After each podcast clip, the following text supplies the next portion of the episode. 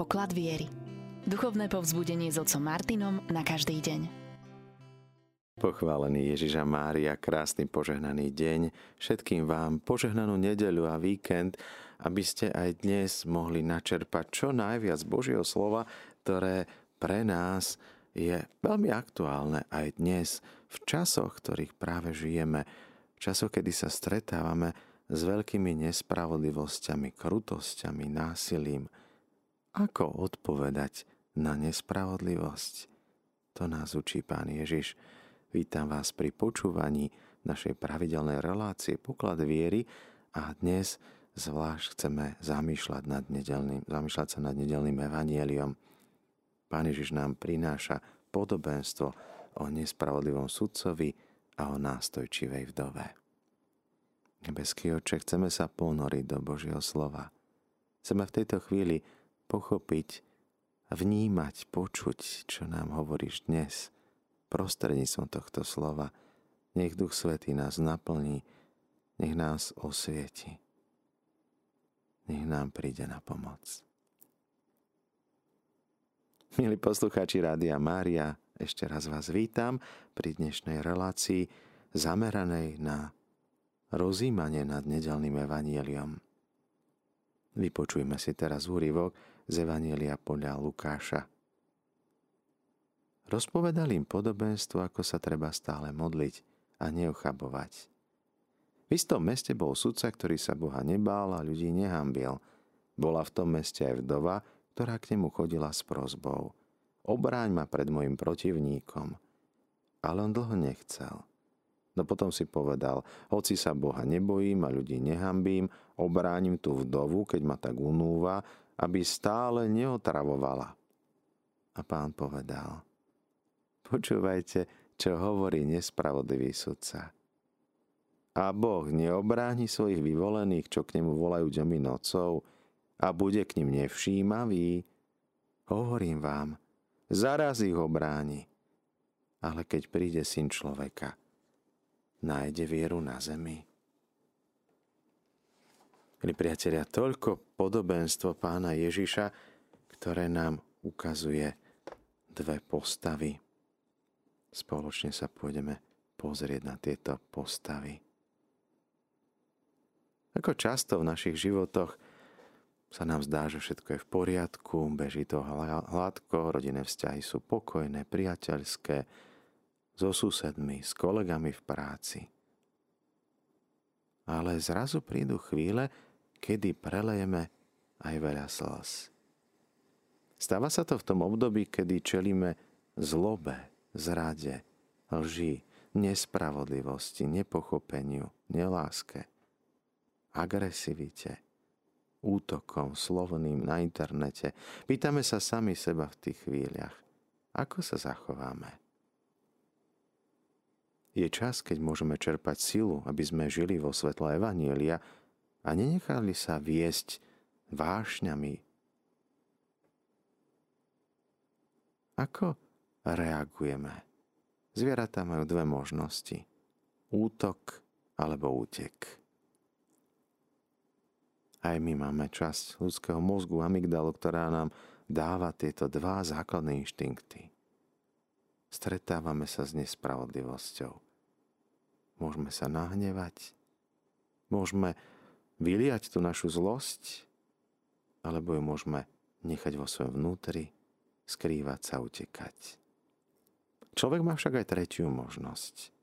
Môže komunikovať. Môžeme mať nie reaktívne správanie, nie agresívne, nie pasívne, ale proaktívne teda vytvoriť akúsi vlastnú odpoveď.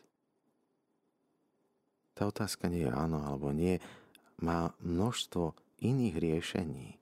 Každá ľudská situácia, možno aj tá, ktorú teraz žijete, na ktorou sa trápite, má, kto si povedal, 42 riešení. Keď si myslíme, že toto je neriešiteľný problém, tak vždy to má 42 riešení. Minimálne. Ako teda zareagovať, keď sa nás osobne dotýka nespravodlivosť. Keď sme citliví na bolesti našich bratov, sestier, detí, keď sú práva ľudské porušované, rozhorčíme sa. Keď sme svedkami útlaku na slabých, bezbranných, tak sme rozhorčení. Rozhorčenie ako také je znakom lásky. Znamená to, že nám ide o spravodlivosť. Niekedy je to napríklad v manželstve alebo vo vzťahu rodičov k deťom, že tá rozhorčenosť to nie je negatívny prejav. To je prejav, že nám na tom druhom záleží.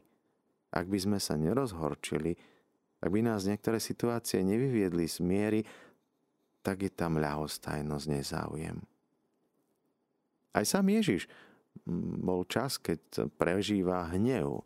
Vieme, že mm, tam zbúral im tam tie peňazomenecké stánky, ktoré mali, tie stoly poprevracal. Istý kniaz mi hovoril, že minule som sa nahneval, ale nie až tak ako pán Ježiš, lebo stoly som neprevracal. Dokonca aj samotného Boha vo Svetom písme niekedy vnímame, že je rozhorčený, nahnevaný. Áno, to je tá naša ľudská vlastnosť. Dávame ľudské vlastnosti aj samotnému Bohu, ale ak to čítame pozorne tie stránky, tak ten Boží hnev to znamená, že Bohu nie sme ľahostajní, že mu na nás záleží, že chce naše dobro napriek tomu, že my si myslíme, že chceme niečo iné. Ako dobrý otec, keď vidí, akej biede sú jeho deti, tak je rozhorčený. Vášnivo sa zaangažuje vo svojej láske k nám. Takže pozrime sa na to. Stane sa niečo zlé. Ako zareagujeme? Ako konáme vo chvíľach skľúčenosti? Nerozí nám to, že strácame kontrolu nad svojim správaním, nad svojim rozhorčením? Je hnev pre nás dobrým sluhom alebo zlým pánom? Boh v starom zákone, Pán Ježiš v novom premieňa hnev a rozhorčenie na láskavé zásahy. Nie je agresívny. Namiesto toho, my, aby sme zlo liečili, tak ešte k nemu pridávame. Zväčšujeme bolesti, namiesto toho, že by sme uzdravili človeka, ktorý koná zle, nespravodlivo. Čo môžeme urobiť my dnes preto, aby sme dokázali ovládať sami seba, ovládli svoje rozhorčenie. Alexander Veľký bol veľký aj nielen v tom, že dobil vtedy možnú ríšu, vybudoval veľké impérium, z ktorého dnes už teda veľa toho nie je, ale došiel na jednu zásadnú vec. Chcel rozpínať svoje impérium, chcel zvíťaziť nad nepriateľmi, ostatné okolité štáty videl ako nepriateľov a zrazu dospiel k tomu poznaniu, že najväčšie víťazstvo nie je poraziť tých druhých, ale zvíťaziť nad sebou. Niečo podobné dialo sa aj blízko Ríma, kedy pápež prichádza za pohanom, ktorý sa snaží dobiť Rím.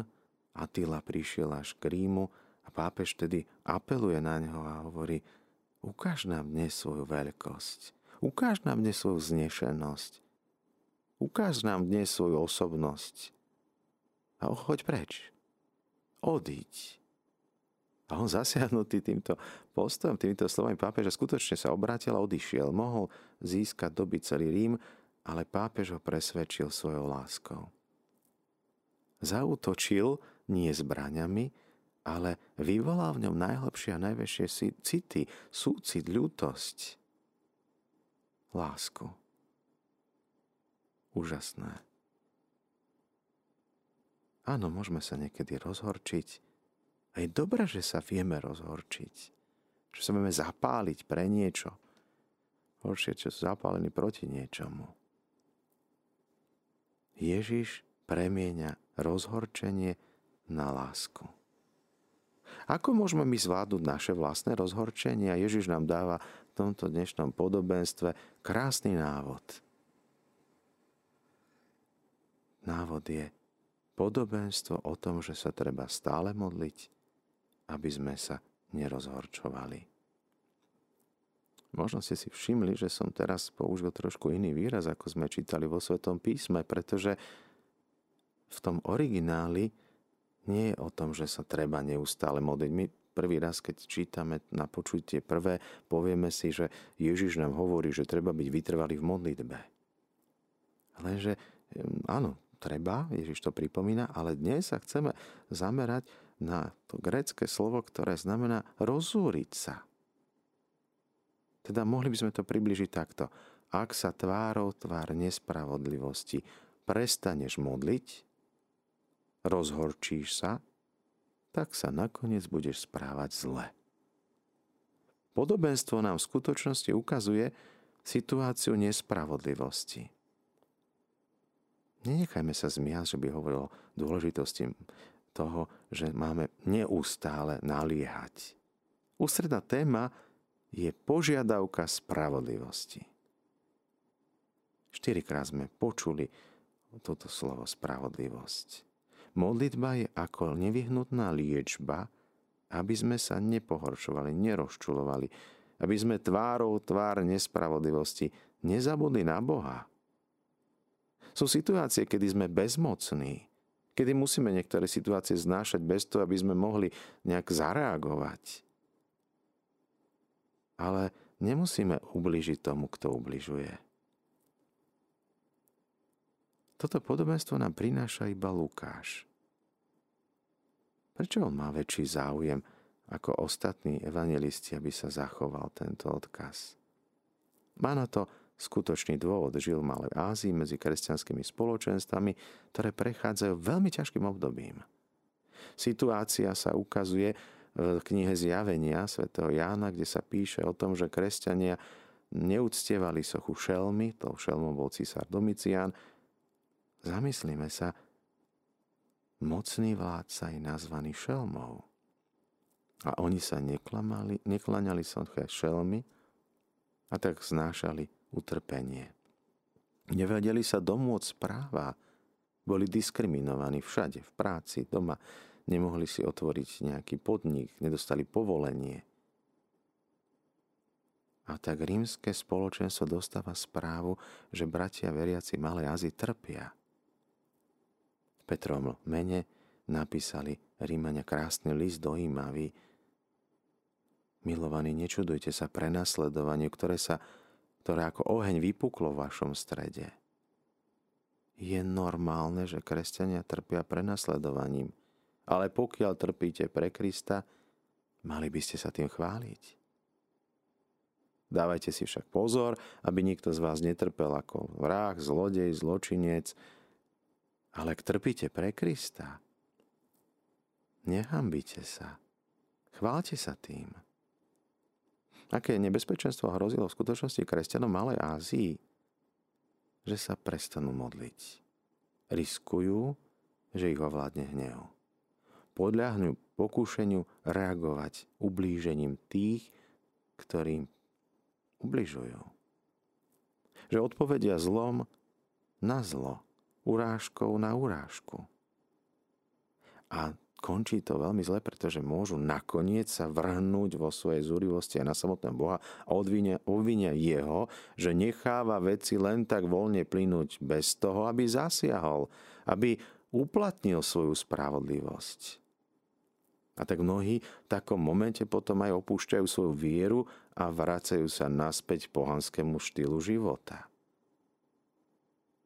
V tomto kontexte Lukáš cíti, že spoločenstva kresťanov potrebujú byť osvietené Božím slovom. A tak im chce povedať, modlite sa, modlite sa stále. Toto odporúčanie viackrát sa opakuje v Novom zákone. V liste Solunčanom sa píše – Nikomu sa neodplácajte zlým za zlé. A hneď ďalej sa pokračuje. Modlite sa intenzívne, neprestajne. To je zbraň, ktorou vám môžete chrániť pred nebezpečenstvom zlého správania. Modlite sa.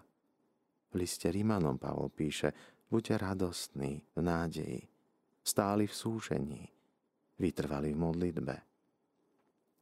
Máte nejaký problém? Je to čas na modlitbu. Teraz si približme to posolstvo podobenstva. V meste žil sudca, ktorý sa Boha nebál a ľudí nehambil. Nemal úctu voči nikomu. V tom istom meste bola aj vdova, ktorá keď k nemu prišla a povedala, uplatni moju spravodlivosť voči môjmu protivníkovi, on chvíľu nechcel. Po nejakom čase si však povedal, hoci sa Boha nebojím a neberiem na nikoho ohľad, nakoľko ma táto vdova tak veľmi obťažuje, urobíme zadosť jej spravodlivosti, len preto, aby ma ďalej neotravovala. Prvá postava, ktorú vidíme v tomto podobenstve, je sudca. Úloha sudcu je byť spravodlivý, chrániť slabých, bezbranných. Aj veľkí vládcovia starovekého východu kladli si za čas, aby sa prezentovali ako ochrancovia tých najslabších spoločností, sírod vdov, Dokonca egyptskí faraóni na začiatku svojej vlády vydávali aj vyhlásenia, že nezabudnú a brániť siroty, vdovia chudobných. Chamurapiho zákonník na začiatku predstavuje vládca sa týmito slovami. Mňa Chamurapiho povolali bohovia menom, aby som vykonal spravodlivosť krajine, aby som vyhľadil zlých a bezbožných, aby silní neutáčali slabých. Žalm 72 tiež predstavuje takýto ideál vládcu. Chudobným učiniť zadosť, zachrániť deti nešťastných, poraziť utláčateľa. V jeho dňoch bude prekvitať spravodlivosť, rozhojní sa pokoj, kým mesiac nezhasne. Tento sudca podobenstve je však bezbožný, bezprávny, bez chrbtovej kosti. Má oveľa viac iných záujmov, ako vykonávať spravodlivosť vôbec sa nestará o slabých. Ježišov opis tejto postavy je tak realistický, že naznačuje, že sa vzťahuje zrejme na konkrétny prípad, ktorý mu bol známy, alebo ktorého mohol byť aj sám svetkom. Čo sa dialo v tom čase v Izraeli mimo tých slávnostných vyhlásení a ideálov? Situácii nám opisujú proroci z 8. storočia pred Kristom. Izaiáš začína svoje poslanie v prvej kapitole opisuje spoločnosť, ktorej sa nachádza. Vodcovia sú zločinci, spolupáchatelia zlodejov túžia len po daroch, hľadajú len úplatky, nečinia spravodlivosť. Sirote vec vdovy na, ich naozaj nezaujíma. V 10. kapitole Izajaš pokračuje, sudcovia vydávajú nespravodlivé rozhodnutie, odopierajú spravodlivosť nešťastným, ukradajú právo chudobných, vzdov si robia korisť, bohatnú na nich, siroty okrádajú. Samozrejme, bolo treba rozdeliť dedičstvo pri tej vdove a oni využívali slabosť vdovy a slabosť siroty. Kto je tento sudca? Koho zastupuje? Je samozrejme, že zastupuje samotného Boha. Sudca je ten, ktorý má zasiahnuť. By sme to pochopili, musíme najprv teraz pochopiť, kto je to vdova. Na tomto mieste bola vdova a vdovy, ako vieme, spolu so sirontami, cudzincami, boli spoločenstvo tých, ktorí nemajú manžela, cudzinci nemali veľvyslanectvá. Kto mal chrániť týchto slabších ľudí, ak nie sudcovia? Žalm nám pripomína, otcom sirvot, ochrancom vdov je Boh. Ako bola situácia v čase pána Ježiša, on sám hovorí, chránte sa zákonníkov, radi chodia v dlhých rúchach, príjmajú pozdravy na námestiach, prvé miesta v synagógach a vyjedajú domy vdov. Čo sa asi muselo stať tejto vdove v podobenstve? Oklamal ju niekto, aby získali dedičstvo? Stala sa možno obeťou nejakého iného podvodu? Napríklad ju mohol niekto donútiť pracovať, nezaplatili jej? Nevieme. Určite však trpela nespravodlivosťou a nikto ju nepočúval. Kto je táto postava? Je veľmi dôležité, aby sme ju opísali, pretože Ježiš vyzýva spoločenstva, kresťanovi pochopili, kto je táto vdova, kto žiada spravodlivosť. Ženy v Ježišových časoch nechodili k sudcom. K sudcom chodili muži. Vdova však nemala manžela. A tak nemala nikoho, kto by išiel za tým sudcom. Táto asi nemala ani brata, bratanca, priateľa. žena nemohla ísť za sudcom, vždy išli muži. Ako to je, že Ježiš hovorí o žene, ktorá prichádza k sudcovi a žiada spravodlivosť? Kto je táto vdova? Kto je vtedy utláčaný? Bol čas, keď Izrael bol utláčaný, ponižovaný, ukrivdený, nespravodlivý, mm, súdený, nemôže reagovať. Nazýva sa vtedy vdova Izrael. Nemá manžela, ktorý by ho bránil. Je ako vdova, utláčaná, ponižovaná. Na začiatku knihy nárekov sa píše tá, ktorá bola veľká medzi národmi, stala sa akoby vdovou. Je to Jeruzalem. A teraz vieme, o kom Ježiš hovorí. Vdova už dnes nie je Izrael, hovorí Lukáš, ste to vy, kresťanské spoločenstva. Táto bezmocná vdova, ktorá volá úpenlivo a žiada o cudcu spravodlivosť. Boh je sudca. A ďalej pokračuje tento monológ sudcu. Bude musieť vyriešiť tento prípad. Nie preto, že by som si uvedomil, že moje správanie je nesprávne, ale preto, že som už unavený, otrávený naliehaním tejto vdovy. Je to je tam použité grecké sloveso, ktoré hovorí o takej podpásovej rane. Niečo, čo by poškodilo moju povesť. Na koho volá táto vdova? Čitatelia veľmi dobre chápu v čase Lukášovom, o čom sa tu píše. Zdá sa, že Boh mlčí, nehýbe sa, nič nerobí, zostáva ľahostajný, nezaujíma sa o nás. Hrozí to nebezpečenstvo, že kresťania sa rozúria. Kto je tento Boh, ku ktorému sa spoločenstva obracajú? Boh, ktorý má zasiahnuť, aby uplatnil spravodlivosť prostredníctvom zázrakov, divov, Prečo nezasahuje? Prečo nerobí tak, ako my očakávame? Čo ak sme si my vytvorili nejakú predstavu Boha, ktorý vlastne neexistuje? Dáme sa v takýchto situáciách, dovolávame sa, očakávame, že zasiahne. My však potrebujeme sa naďalej modliť. Zostať v súlade s Božími myšlienkami bez toho, aby sme očakávali nejaké mimoriadne zázračné zásahy, ktoré sa neuskutočnia. My máme tu predstavu, že by mal zasahovať do našich dejín, ako môže dopustiť to, či ono, pýtame sa. Žiadame od neho mimoriadne, naliehavé a invazívne zásahy do diania všade okolo nás. Namiesto toho, že by sme my spolupracovali s ním, tak čakáme od neho niečo, aby urobil. On. Lukáš nám odporúča. Nerozčulujte sa. Nečakajte zázraky od tej vašej predstavy o Bohu, ktorú máte.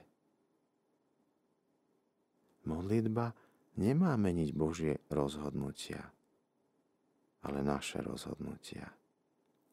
Aby ste nechybovali vo vašom konaní. Kto sa modlí, zostáva v kontakte s Božími myšlienkami, ktoré sú ďaleko vyššie ako naše myšlienky. My nevidíme celý ten celé to okolie, nepoznáme, ako to skončí, aké Božie načasovanie, čo urobí. Tak keby sme sa niekedy v tej modlitbe robili Bohom, že my vieme, čo je najlepšie a správne. A to je spravodlivé. A robíme sami zo seba sudcov, Staviame seba na Božie miesto a potom mnohí berú spravodlivosť do vlastných rúk, keďže Boh nekonal. Modlitba nás má udržať tej naviazanosti na Boha pohotovosti. Aby On vytvoril tie podmienky v nás, aby sa veci zmenili, posunuli ďalej. V knihe Zjavenia ten vidiaci rozplače sa, vidí nespravodlivosť, nechápe, aký to má zmysel a prečo Boh nezasahuje. Je pozvaný, aby sa vydal hore a pozrel sa na veci z hora. Potom ich uvidí z Božieho náhľadu. Toto robí modlitba. Spomeňme si na Joba. Boh ho vezme do svojej ruky a ukazuje, Kde si bol, Job, keď som stvoril svet? Kde si bol, keď som oddelil súž a more? Kde si bol, keď som oddelil deň a noc? A Job zrazu vidí veci z iného pohľadu, Božími očami. A kto som ja, aby som ti radil? Kto som ja, aby som vedel, čo je teraz spravodlivé a správne? Kto som ja, aby som vedel, aké je načasovanie? Prepáč, že som niečo hovoril. Modlitba nám pomôže mať odstup, mať nadhľad, mať Boží pohľad na veci. Tam hľadáme svetlo. Ak niečomu nerozumieme, často sa riadíme našimi vlastnými impulzami, ktoré nás často vedú k tomu, že sa vybočíme z koľají, ublížime si a uškodíme. Modlitba je liek, aby sme v týchto situáciách nezlyhali, nemilili sa. Ak vytrváme v modlitbe, tak vytrváme v vnútornom pokoji. Ak nevytrváme v modlitbe, aj v hneve, vystavujeme sa veľkému riziku. A Ježiš ďalej pokračuje. Počúvajte, čo hovorí nečestný sudca. A či Boh neurobí spravodlivo svojim vyvoleným, ktorí k nemu dňom i nocou volajú. A oci by ich nechal aj čakať. Hovorím vám, okamžite urobí zadosť. Ale syn človeka, keď príde, nájde ešte vieru na zemi.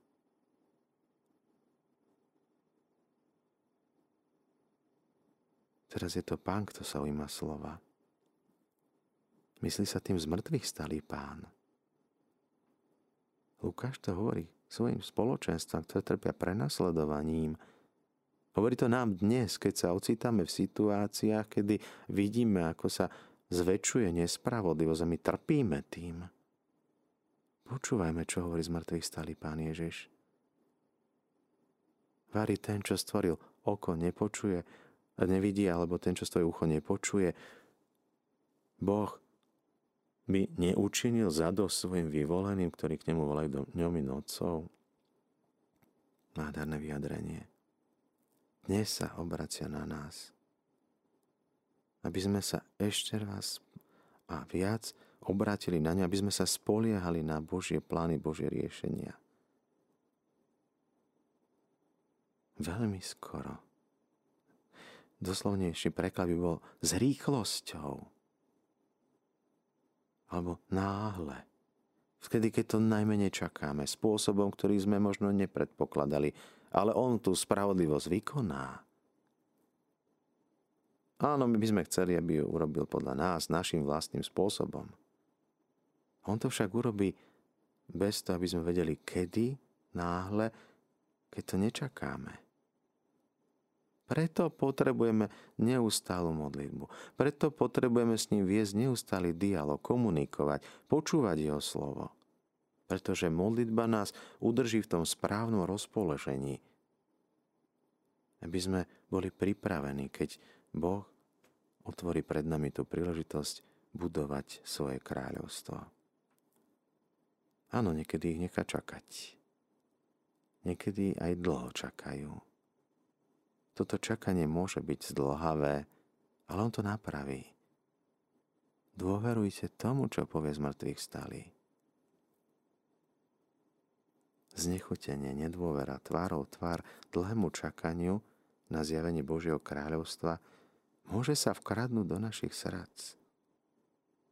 A tak sa vytratí z nás nádej. A my sa môžeme vrátiť späť k pohanskému spôsobu života.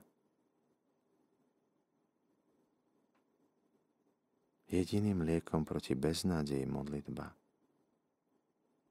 Byť neustále spojený s myšlienkou na Boha.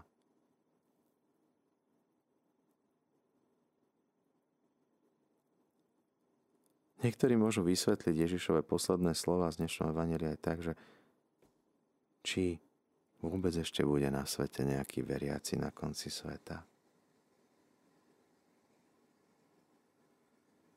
Môže sa stať, že Ježiš príde a my nebudeme na to pripravení.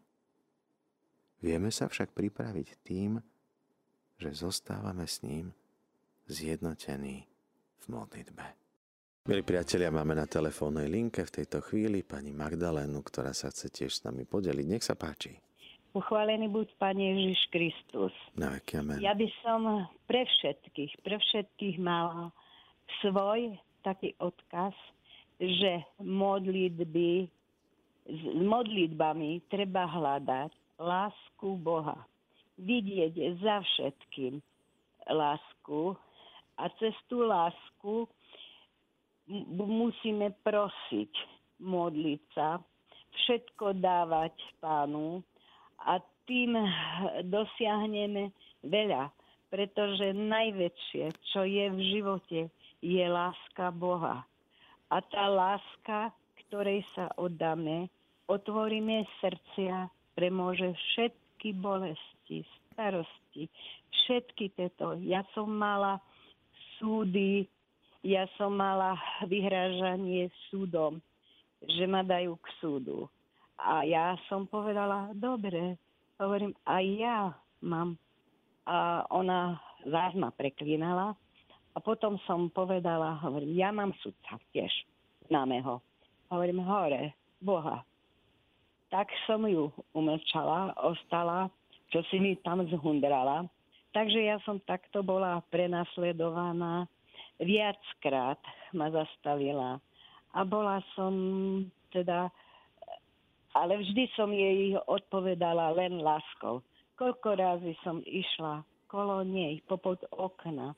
Vždy som ju požehnávala, vždy som sa modlila. A bola to taká vec, že ja som nemohla ísť proti Bohu. Ona bola aj proti kňazom. Tak ja som to všetko dala do rúk Božích. Volila som modlitby každý deň, požehnávanie niekoľkokrát a v noci som to zás večer dala Pánu Bohu.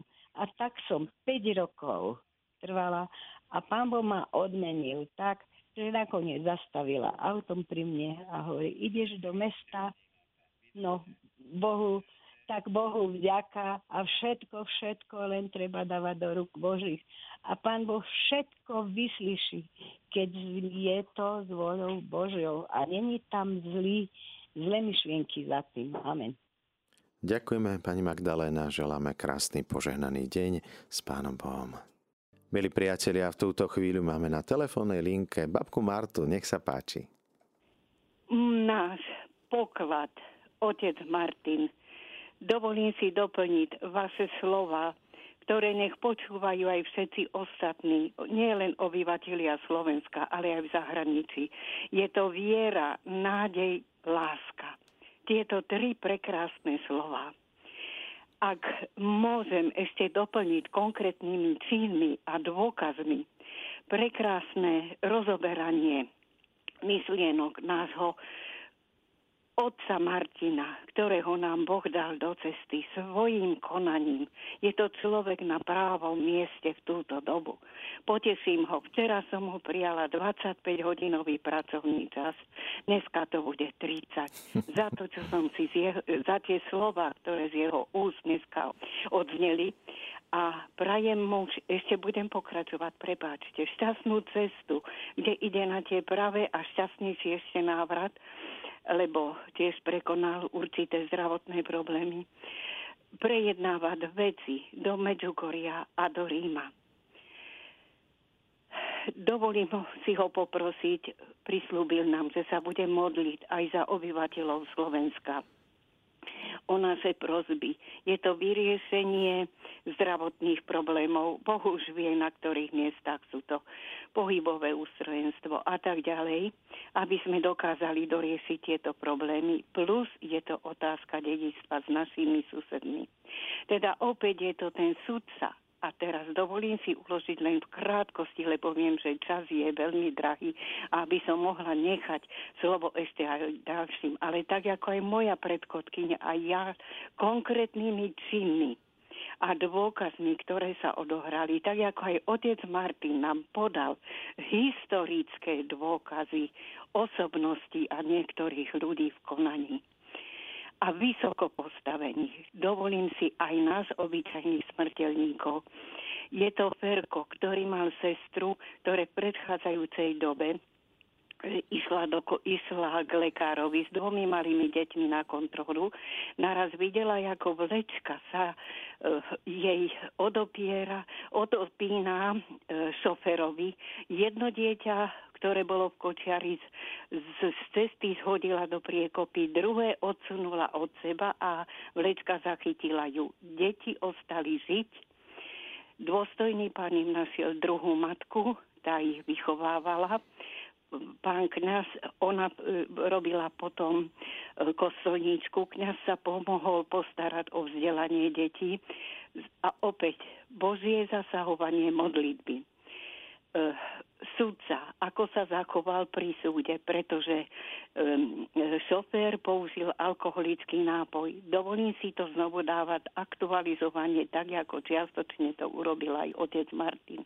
Nech je to poradenie aj pre tých, pre jednu stranu, aj pre druhých, ak je to možné manžel, terajší môj manžel, no teraz, čo žije, žije, o ktorého modlitby ako prosíme, tak isto za uzdravenie.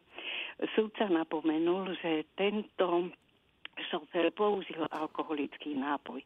Nepomohlo, nepomohlo, bol len čiastočne väznení. Umožnili umožnili eh, prístup, prístup manželky, potom eh, vo väzení prístup, eh, ote, dieťa prišlo na svet a tak ďalej a tak ďalej. Ako sme, druhá otázka bola, ako sa zachovať my. Moja matka pracovala s matkou, s matkou tohoto šoféra, teda, ktorý spôsobil túto tragédiu a pracovali. Matka, bolo to v nej, odpustila ďalší dôkaz. Bola som to ja, ktorá pracovala s tou jeho, s nevestou tejto matky, ktorá porodila to dieťa po odchode, kedy jej manžel bol vypustený z väzenia, teda nič sa mu nestalo, i keď ten alkohol ako použil, a rodina žila ďalej, my sme žili v bolestiach, ako som vám povedala, deti boli vychované, vychované s modlitbami, s prozbami ďalej vzdelanie dostali, tak ako čiastočne jej dieťa, ktoré prišlo na svet po vypustení z väzenia otca, otca, ktorý spôsobil túto smrť. Nech je aj ostatným kresťanom čiastočne, lebo sme ľudia, Odpustenie má veľké slovo. Tiež treba zvažovať, zvažovať mieru toho previnenia. Ale rozhodná je táto. Ďalej, e, bola to túžba našich, e, naši, teda bol to predchádzajúce obdobie. Nesúďme ho. Každé má, to, to súdenie patrí niekomu inému. Ďalej, je to, e, je to vdova, sestra moja, ktorá je vdova, sused jej zaberal stále a stále pozemky, ktorý bol straník, syna si dal do výboru, mohol si to ako dovoliť z týchto pohľadov.